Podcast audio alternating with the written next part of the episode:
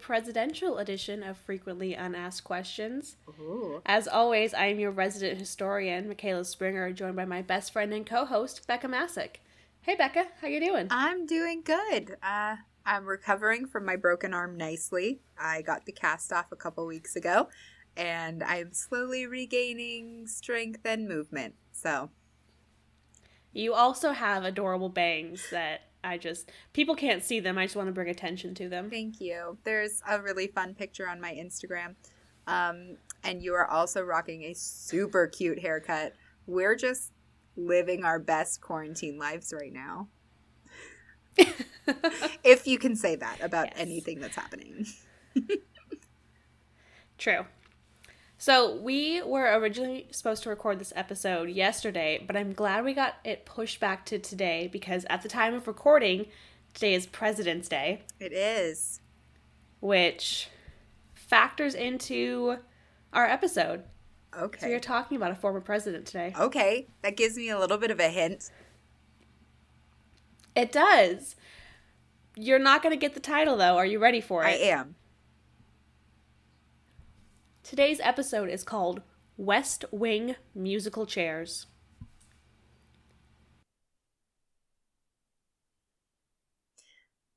The which president which president would play musical chairs in the West Wing? That's the question that I now have to to to a- answer myself. Um West Wing musical chairs. My guess is it's going to be like an Andrew Jackson cheese situation, but it's not going to be with Andrew Jackson because I don't think that he was sober long enough to actually organize a game of musical chairs. Um The Roosevelts maybe. I don't know enough about our presidential history to like put a personality to who might have anything to do with and even if musical chairs isn't a game you know okay my guess is all of that You, combined. so you okay you took this more Oh. literally than i thought you would uh, I, I don't mean an actual game of musical chairs it's more of a cabinet position that kind of saw a couple different people in a short amount I of time I still have no idea, but But right. So all in all, today we are talking about the 1868 impeachment of Andrew Johnson. Andrew Johnson followed up Lincoln. Woot woot. Okay. Okay. Yes. So, before I get into his impeachment and and what resulted in it, I wanted to give a background of like who Andrew Johnson is and his political career because this is an episode or this is a, a subject that I wasn't totally familiar with. And Mm-mm, not at all. I don't think you're too familiar with it. But it's so this is the first presidential Okay. impeachment the United States All ever right. had. We we didn't Yeah. even make it a hundred years without So, impeaching somebody in charge. Solid. No.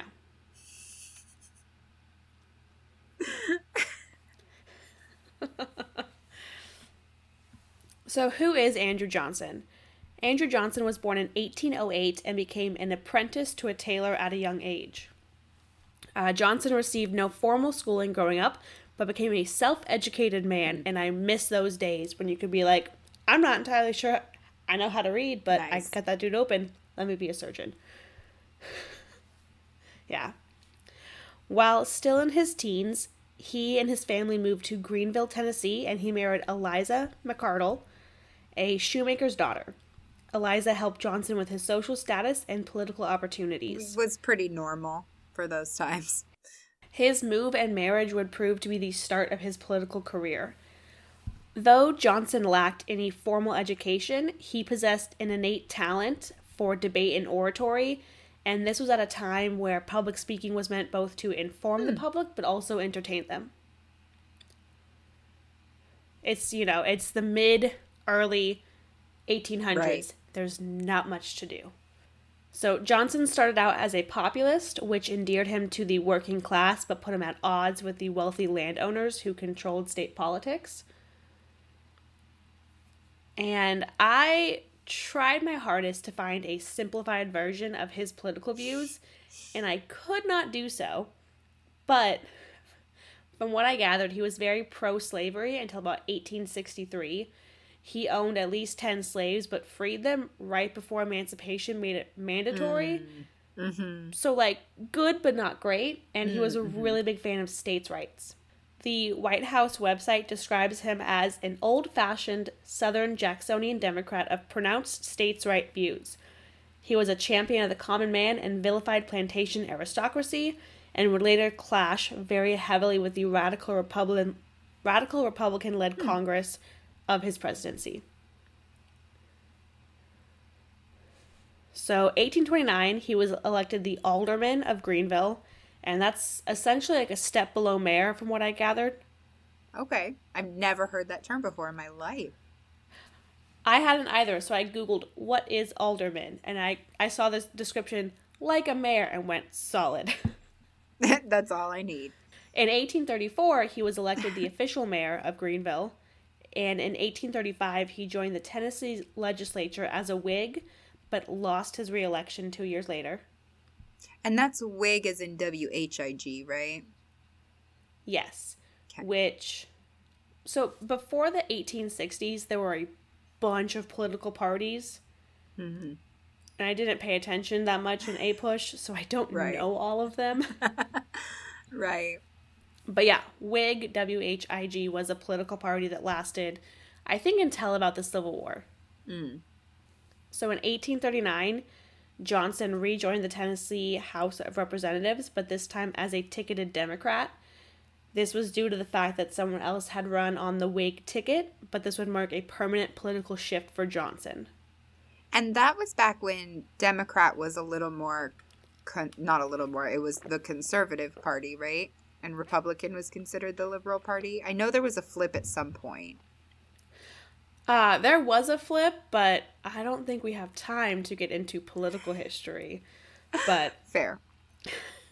um, yes, at this time, Southerners were typically Democrats. Okay. Yeah. That's the super, super simplified version. 1841, he was elected to the Tennessee State Senate. And in 1843, he was elected to the United States House of Representatives. Ten years later, in 1853, his political opponents gerrymandered him out of office. However, this turned out to be beneficial as he ran and was elected governor of Tennessee for two consecutive terms. Nice. Yeah.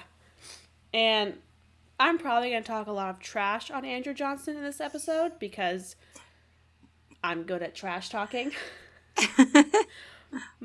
but he did do some good things as governor of Tennessee, including reforms carried out during his time that included the foundation of the state's public library, which made books available to all, and its first public school system, and the initiation of regular state fairs to benefit craftsmen and farmers. Okay. Okay. Yeah. So he did do some good things. I just mm-hmm. don't want to talk about them. Fair. Probably. I don't know, actually. It Johnson's like an important president, but also a largely ignored one if you're not discussing reconstruction. Mm. Fair. Yeah. I gotta stop saying that. In 1857, Johnson was elected to the U.S. Senate. And in 1860, Abraham Lincoln is elected as President of the United States, and the southern states begin to secede from the U.S. Which I think, I hope, most people know. I knew it, so. Oh, good. The secession, the secession convention met in Charleston, South Carolina, and Johnson addressed the Senate and proclaimed his allegiance to the Union. Tennessee would go on to secede from the United States, but Johnson stayed in Washington and remained loyal to the country. Hmm. This would prove the most advantageous thing he did for his political career. I can I think I can see why. yeah. In 1862, Lincoln elected Johnson as the military governor of Tennessee. While most of the central and western portions of the state had been recovered, and some were arguing for the civil government to resume once Confederate control had been abolished, Lincoln still chose to use his power as commander in chief to appoint military governors to Union controlled southern regions. Okay, I'm following. Uh, in response to this appointment, the Confederate Army confiscated Johnson's land and slaves and turned his home into a military hospital. Okay. so, as military governor, Johnson sought to eliminate rebel influence in the state. He demanded loyalty oaths from public officials and shut down all newspapers owned by Confederate sympathizers. Much of eastern Tennessee remained in Confederate hands, and the ebb and flow of war during 1862 sometimes brought Confederate control close to Nashville, but never into Nashville. Um, however, the Confederates did allow for Johnson's wife and family to pass through the lines to join him, and Johnson undertook the defense of Nashville as well as he could, though the city was continually harassed by cavalry raids led by General Nathan Bedford Forrest, and relief from Union regulars did not come until General William Rosecrans defeated the Confederates at Murfreesboro in early 1863, and then much of eastern Tennessee was captured later that year by the Union. Interesting. So, little fun tidbit about Becca. I lived in Tennessee for about six months, and I actually lived about a 10 minute drive from Murfreesboro, and I never could say it right. I still can't because it's got a weird R in it. Um, so, I know that. Did I say it right? Probably. um, so, yeah, so I actually like kind of know the area that they're talking about, which is kind of cool. Yeah, so that's, I mean that's more Civil War history than I think we needed in this episode, but it kind of gives it, it's painting a broader picture of who Johnson mm-hmm. was. Now, in 1863, Lincoln issued the Emancipation Proclamation on January 1st, which declared freedom for slaves in Confederate held areas, with the key exception of Tennessee at the request of Johnson. Okay. Uh, this proclamation furthered the debate of what should happen with slaves following the war, as not all Unionists believed in abolition. And if you look at the wording of the proclamation, it kept slavery in border Union states. Mm. So, states that were loyal to the Union, that were on the border, were allowed to keep their slaves in fear of them flopping to the Confederacy. Mm-hmm. But this proclamation, Johnson finally decided that slavery should come to an end, noting if the institution of slavery seeks to overthrow the government, then the government has a right to destroy it. Interesting. Right.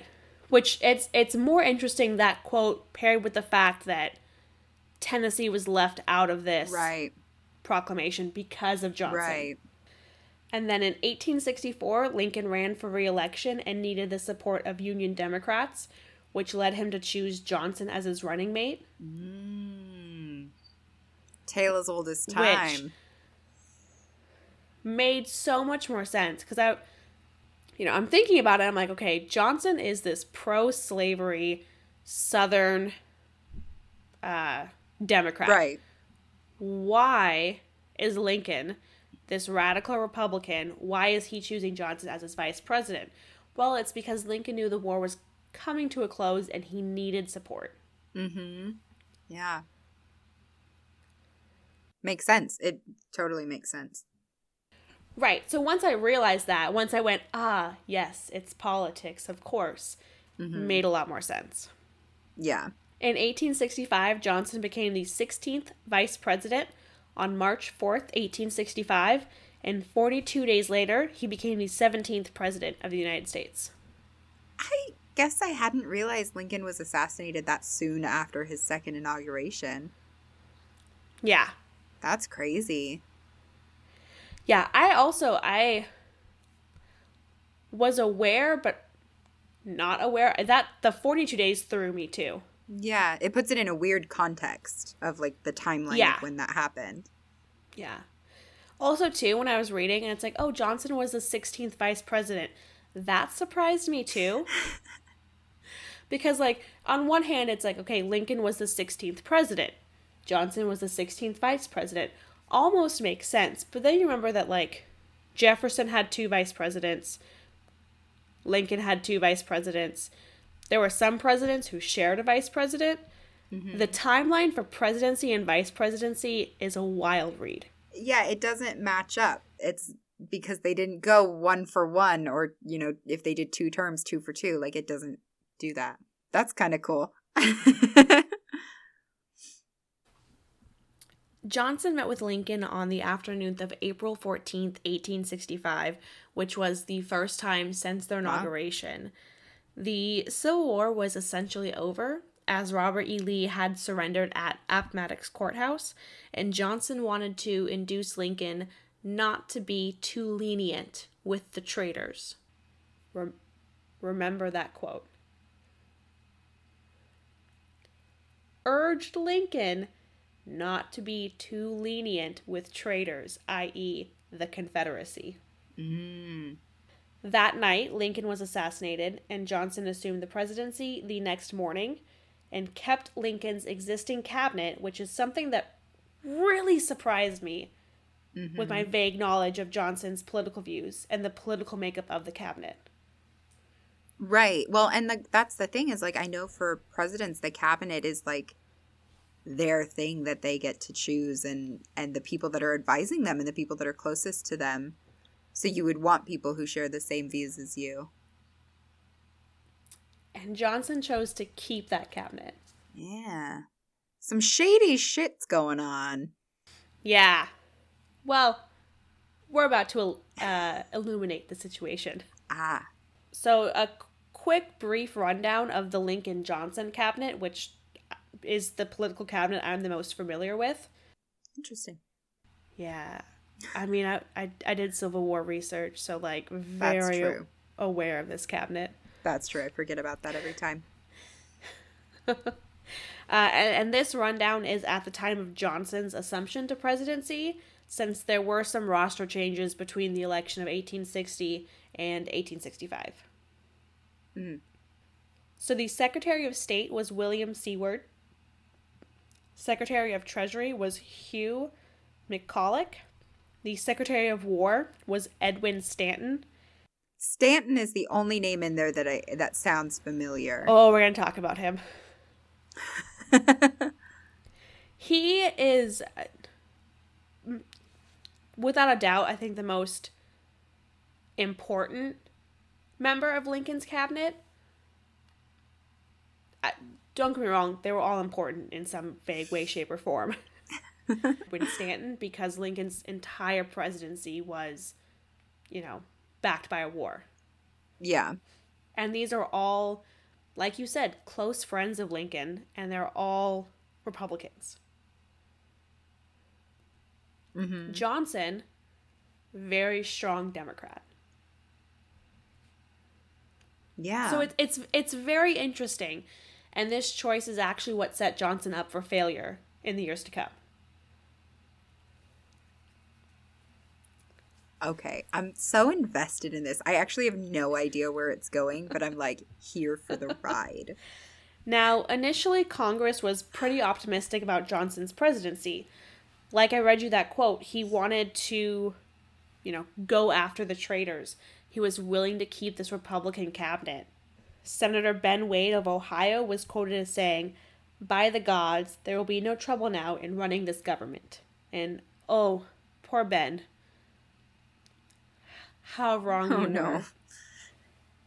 Benny boy. Shortly after Lincoln's death, Union General William T. Sherman reported that he had reached an armistice agreement with Confederate General Joseph E. Johnston for the surrender of Confederate forces in North Carolina in exchange for the existing state government to remain in power and property rights, i.e., slaves, to be accepted. To be respected, sorry. Hmm. so, Washington was unaware of this agreement, And Johnson and his cabinet did not accept this deal and told Sherman to secure surrender without political concessions. Okay. That sounds like by any means necessary, in other words. Yeah. Which Sherman did agree to this, and that initial agreement was not honored. Mm. Johnson then put out a $100,000 bounty on the fugitive Confederate President Davis. Okay. Okay. Which I I did the calculations this time. That's equivalent to about 1.6 million dollars. Jesus Christ. I mean, sorry. Jeez Louise. and this again seemed to assure elected officials that Johnson was a man who would be tough on the South. Mm-hmm. He even permitted the execution of Mary Surratt for her part in the Lincoln assassination. Surratt? Surratt. Surratt? I always pronounce that name wrong. Uh, things seemed good. And then Reconstruction became a reality, and Johnson's views radically changed. Oh no. Mm hmm. Mm hmm. Now, this so this is like a brief overview of Reconstruction. Now, Johnson seemed to have three goals in Reconstruction. He sought a speedy restoration of the states on the grounds they had never truly left the Union, and thus should be recognized once loyal citizens formed a government. Okay. To uh, so to Johnson, African American suffrage suffrage was a delay and distraction, since it had always been a state's responsibility to decide who should vote. I know. I said I was going to talk shit about Johnson, and this is why. Yeah. Dude. They went through all of that. All of that. And he was just like, well, is, is it really our job? Yeah, he's a shitty dude. He deserves to have shit talked about him. Second, political power in southern states should pass from the planter class to plebeians, which, remember, he had always hated the planter class. He hated that uh, plantation aristocracy. Yeah. Man of the people. So he wanted mm-hmm. the power to pass down to the common man, not mm-hmm. The black man, but the common white man. Mm-hmm. Johnson feared that the freedom many of oh freedmen, not freedom. Back it up. Johnson feared that the freedmen, many of whom were still economically bound to their former masters, might vote at their discretion, and that was kind of the justification he used to you know that yeah that was mm-hmm. that was the justification he used mhm Mm-hmm. Mm-hmm.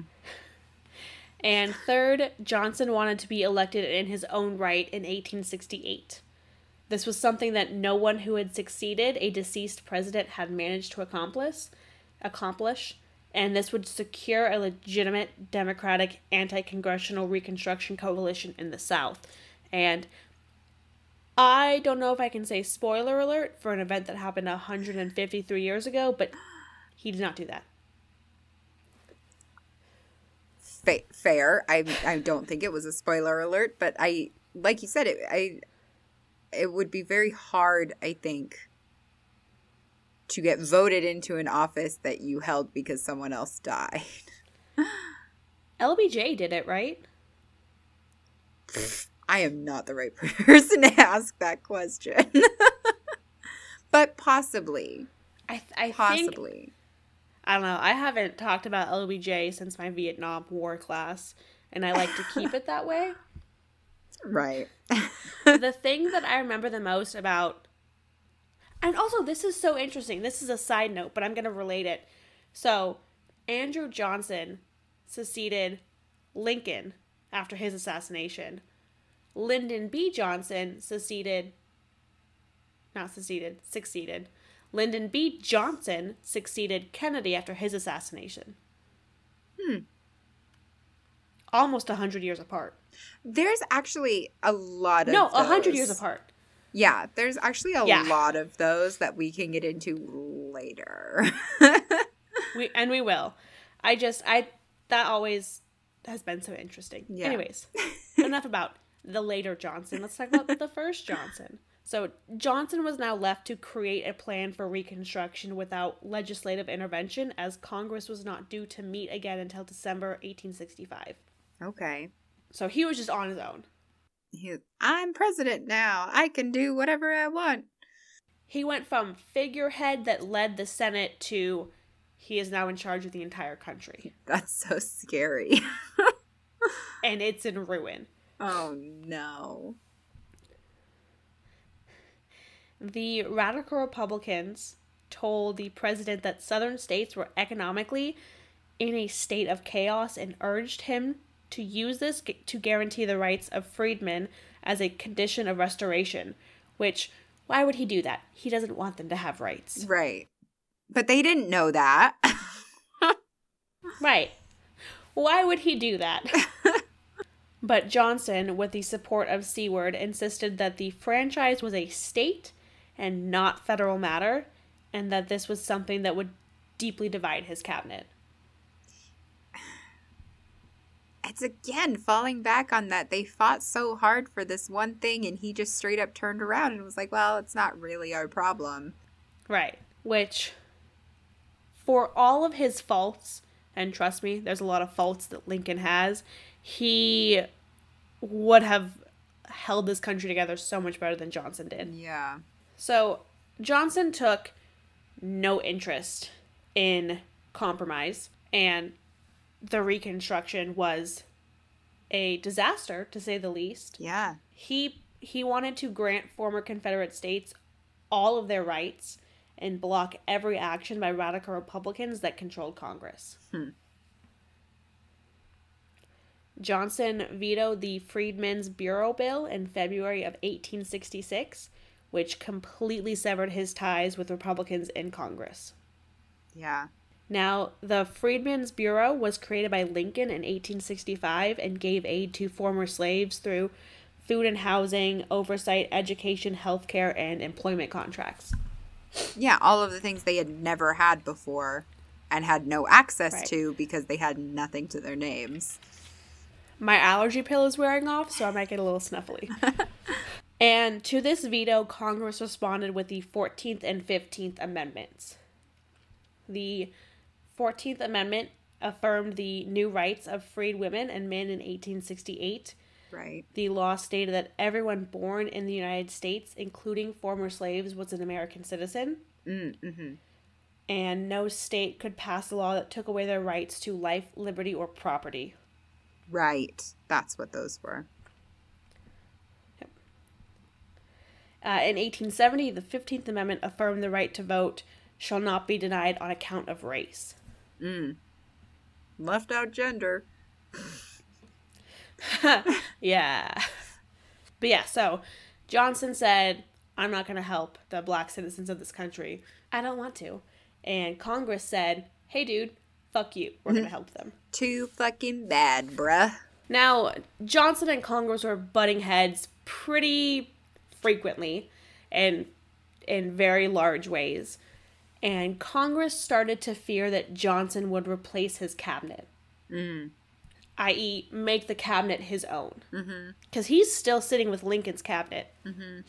In 1867, Congress tried to pass the Tenure of Office Act, which Johnson vetoed, and in March, the Congress overrided Johnson's veto and passed the Tenure of Office Act, which led to his impeachment. Now, do you know what the Tenure of Office Act is? You know I don't. Neither did I until I did this research.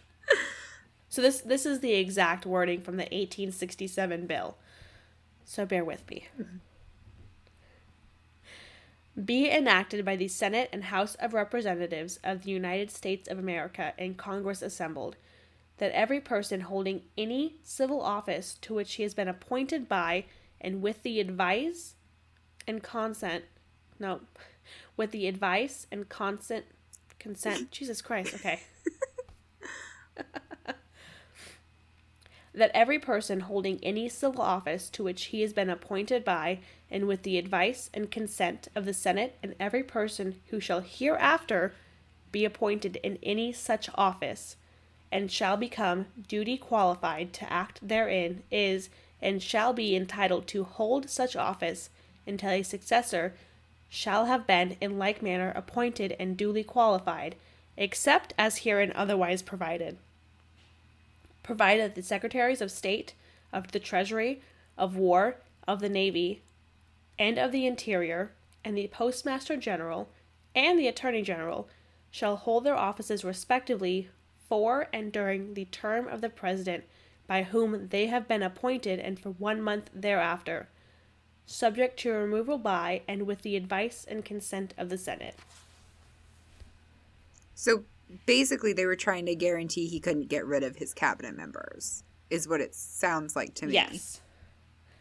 That's exactly what it is. It's Congress going, you can't do this anymore. Yeah. Which, as you pointed out, the the cabinet is one of the most personal things a president has. Yeah. And it's also now that I'm reading it out loud, it's very interesting that in the provided section, there's that you know that sentence shall hold their offices respectively for and during the term of the president by whom they have been appointed. Mm-hmm. Now, none of these cabinet members were appointed by Johnson. Yeah. He didn't appoint any of them, he just didn't fire any of them either. Right. And this was unprecedented. Unprecedented. Which I hate saying that word. Clearly. but this was. No, no, because everything is like in these unprecedented times we live in. Oh, but this yeah. was truly something that was unprecedented. yeah, literally nothing This like had this never had happened, happened before. before. Yeah. Right. Congress had never said, hey, you know what? Fuck you. You can't do this anymore. like, Congress is literally taking away presidential power because they fear the results. You know, they, they fear the outcome. Which, I mean, when they set up the whole government in the first place, that was the reason they had the separate branches, was to keep everybody in check. But it hadn't been utilized to this effect before. Right. And Congress was always supposed to be the most powerful branch, it was Mhm. never supposed to be the presidency. Yeah. So Congress is limiting this even more. And by mid 1867, Congress was repeatedly calling for impeachment, and their third attempt was successful. Nice. Yeah. Took them a couple tries, but in August 1867, during a congressional recess, Johnson fired the Secretary of War, Edwin Stanton, I remember him. a yes, a radical Republican who were who opposed Johnson's Reconstruction policies and, like the rest of the cabinet, was a Lincoln appointee, replacing him with Ulysses S. Grant. oh, hey! Good old. Good old. 18th president. No, I know that, but he had the sideburns and he had a nickname about it. It was. Are you googling it? No, I'm Skyping on my phone and my computer's also in use. So Oh. I I'm back in the 80s when Google wasn't a thing. Um um oh my gosh, why can't I think of It'll come to me. I mean, my my Civil War crush was Stonewall Jackson, so nice. I have a thing for beards. I have just leaned into it. Fair. When Congress resumed in the fall, they reinstated Stanton, citing Ironsides. I don't know that that was Grant, but for some reason I associate Ironsides with Ulysses S. Grant. Oh, I thought something popped up behind me by the way you gasped. Ironsides. Okay, start that sentence over again. When Congress resumed in the fall, they reinstated Stanton, and Grant willingly resigned from the position, fearing congressional action and any negative consequences for his own presidential ambition. Turns out that was a good call. It was a really good call. so Johnson was then furious at Congress and once again fired Stanton and replaced him with Major General Lorenzo Thomas, a longtime political foe of Stanton. That's just funny. Stanton respond Stanton responded by barricading himself in his office and had Thompson arrested for illegally seizing his office. That's some petty ass shit, and I love it. I love it. Like, you can't kick me out. You can't even get in the door. What are you supposed to do? now, this musical chairs for Secretary of War caused Johnson to question the constitutional legality of the Tenure of Office Act and for radical Republicans in the House of Representatives to successfully pursue the first presidential impeachment. Interesting. Yep. Yep. And I, I was trying to think of what to call this episode, and at first it was going to be, well, he's never going to be president again now. and I was like, well, no. And then I settled on West Wing musical chairs. Mm-hmm. It's a good title. Yeah. That's very interesting to me that it took them three tries to impeach him, but they did eventually do it. All because he basically threw like a little hissy fit. well, so I understand wanting to impeach him. They wanted to impeach him not because of the Tenure of Office Act. Mm-hmm. They wanted to impeach him because of his Reconstruction policies. Right. They wanted to impeach him because he was basically throwing away the war effort and saying, "No, we're going back to mm-hmm. pre, we're going back to you know antebellum living, essentially." Yeah. And so they created this bullshit act as a way to catch him doing something illegal. Yeah. It's a good old mousetrap situation. yeah. And I don't know what the first two impeachment attempts were based impeachment attempts were based off of. They don't really talk about that. And I, I'm not going to read the actual articles of impeachment that were used in 1868 because I don't think anyone wants to listen to me struggle over outdated political jargon for the next 30 minutes. No, I think we're good. But essentially, yeah. But essentially, most charges were related to the Tenure of Office Act, and some were just low level petty. I mean, if they're already accusing him of shit, why not put everything in, you know? Right. There were 11 articles in total, and Article 1 stated that Johnson had ordered Stanton's removal with the intent to violate the Tenure of Office Act. Articles 2, 3, and 8 alleged that the appointment of Thomas without the advice and consent of the Senate mm, mm-hmm. Was a further violation of the Constitution. Articles 4 through 7 accused Johnson of conspiring with Thomas to remove Stanton, citing this conspiracy as a high crime in office, which is reason for impeachment in the Constitution. Mm-hmm. Article 8 charged Johnson with conspiring to deprive Stanton of his rightful possession. Okay. I.e., Secretary of War. It's okay. a stretch. It's, you know. That's a little bit of a um, reach. I really, I think Congress, I hope Congress was practicing yoga because they're going to need a yoga mat for that stretch.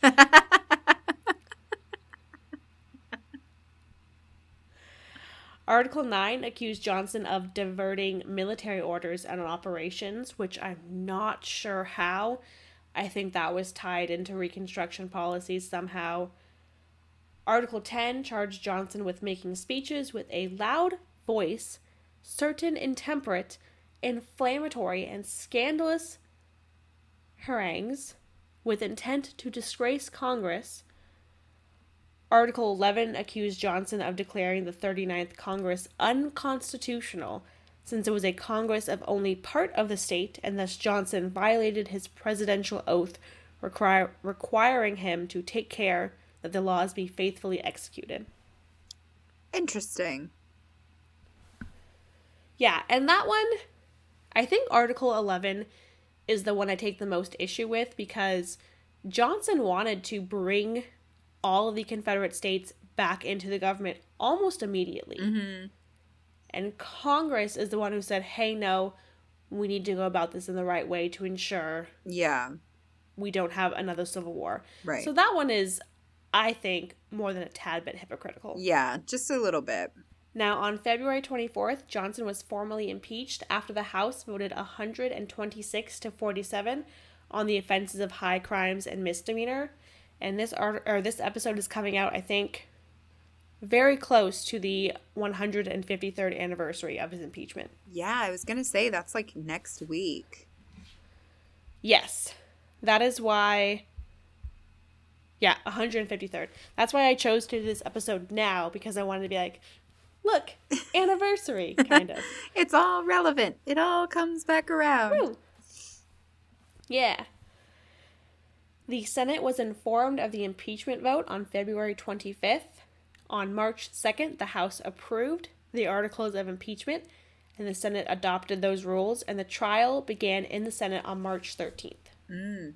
So the trial was conducted mostly in open sessions, and the Senate chamber galleries were filled to capacity throughout the trial. Wow. Everyone wanted to see a president get impeached. Right? Public interest was so high that the Senate had to issue admission passes for the first time in history in an attempt to maintain order.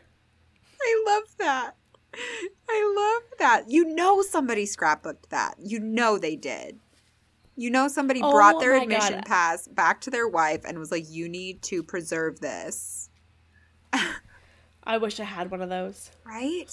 1,000 color coded tickets were printed for every day. Like so 1,000 color coded tickets were printed that guaranteed admission for a single day. Mm, okay. And there was like a certain number that were given to the president, a certain number that were given to congressmen. So they could invite guests? I don't know. That they sound like comp No. tickets in theater shows. They do. Uh, and a certain number were given to the president, but the president never showed up to his impeachment. I mean, why would you? So his his counsel advised him like, "Hey, bro, just don't go. Just don't do it. Just stay home." Nice. At the time, the Senate was comprised of 54 members representing 27 states. 10 Confederate states had not yet been readmitted for representation in the Senate, and there were only 37 U.S. states at the time. Mm, mm-hmm. Which is, again, why I feel Article 11 was so hypocritical because Right. Congress had not allowed 10 states to readmit. Yeah. So, how can you hold Johnson responsible for an illegal Congress when you are the governing body that has made it illegal? Right. Yeah, that one in the talking really loud, I I don't get. He did. There was this one article I read where he like got drunk and made a speech and that's kind of what like turned favor against him for some people. Mm. Yeah, nobody wants to see their president drunk. Yeah, he also like incited that Republicans were conspiring against him and like threw some people under the bus and that's kind of when they went tenure of office act. No. Leave now. The Senate ended up voting 35 19, with 35 senators voting guilty and 19 voting not guilty.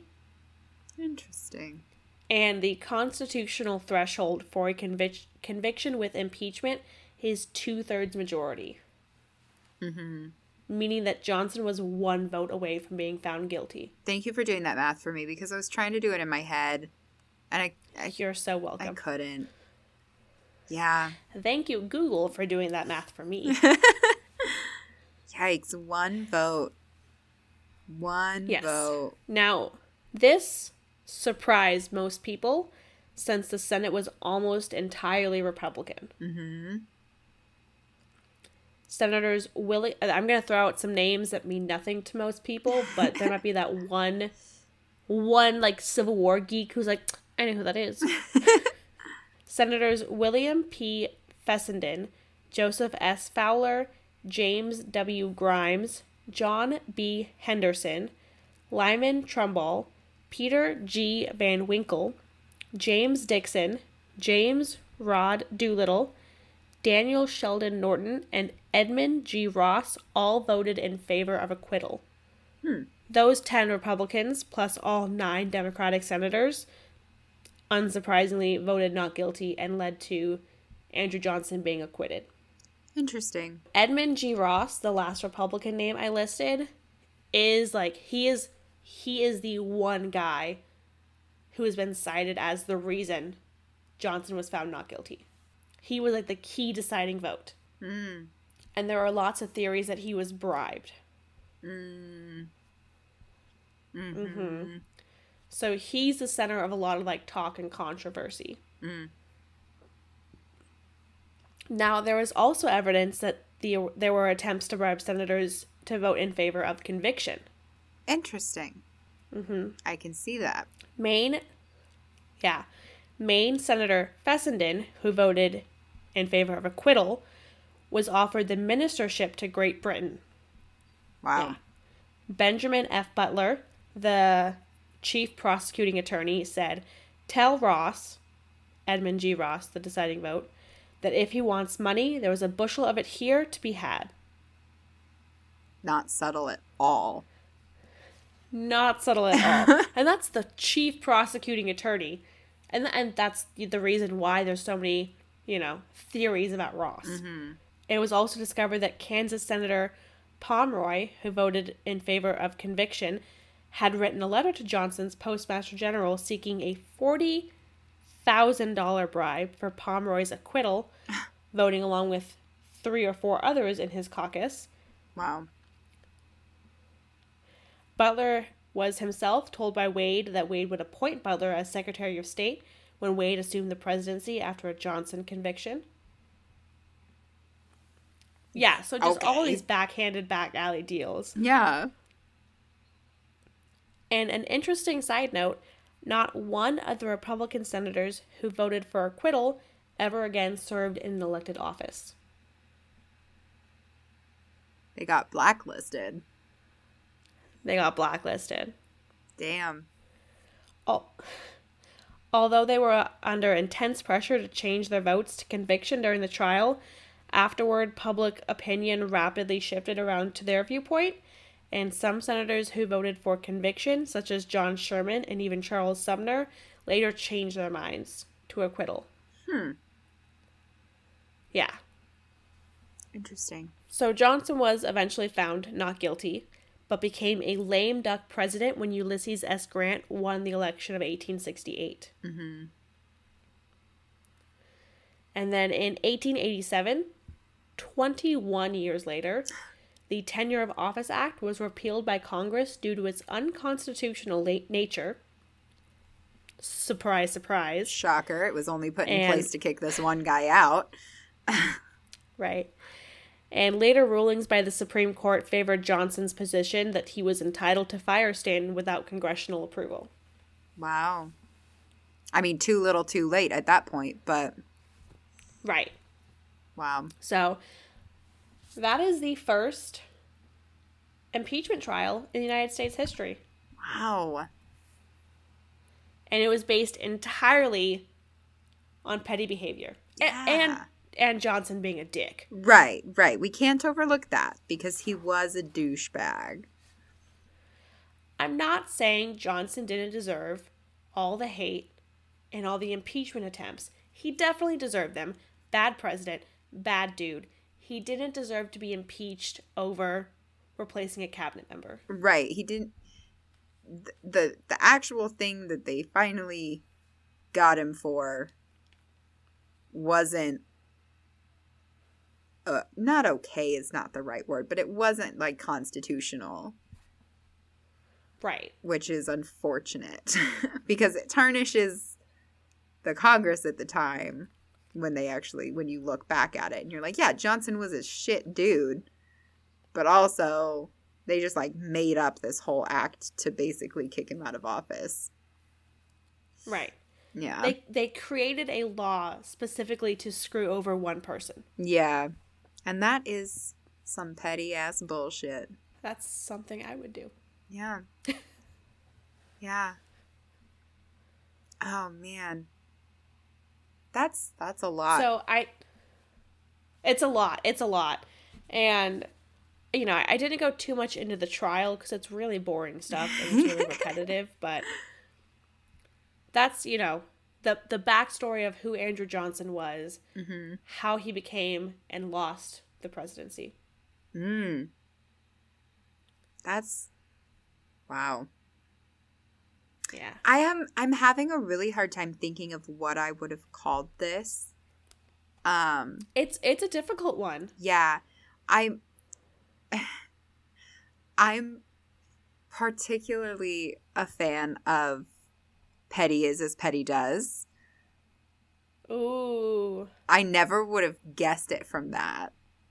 Um Right. and it has no historical There's so many context. historical things that could be right.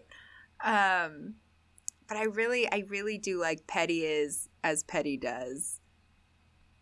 I like it. they were all pet like all of them these grown ass men were all acting like school children in the end when you really think Right. about it. Yes. yeah, so that's what I probably Yeah, they were all it. just I like it. Yeah. Yeah, that's fascinating. I was going to slam my desk and then I was like, don't do that. The sound will be awful. But yeah, today was a little bit of a longer episode, Yeah. but it was it was jam packed with historical fun facts. Jam packed. Well, Yeah. good episode. Really good episode, I think. Yeah. We're all now a little bit more aware of who Andrew Johnson was. Yeah. I mean, to be honest, the Yeah. only way that I guessed that he was the president after Lincoln was on the timeline you gave me. It Was because you told me when Yeah. he was president, and I knew enough about American history to put it together. Remember, truth is stranger than fiction, and history is a whole hell of a lot weirder than we think.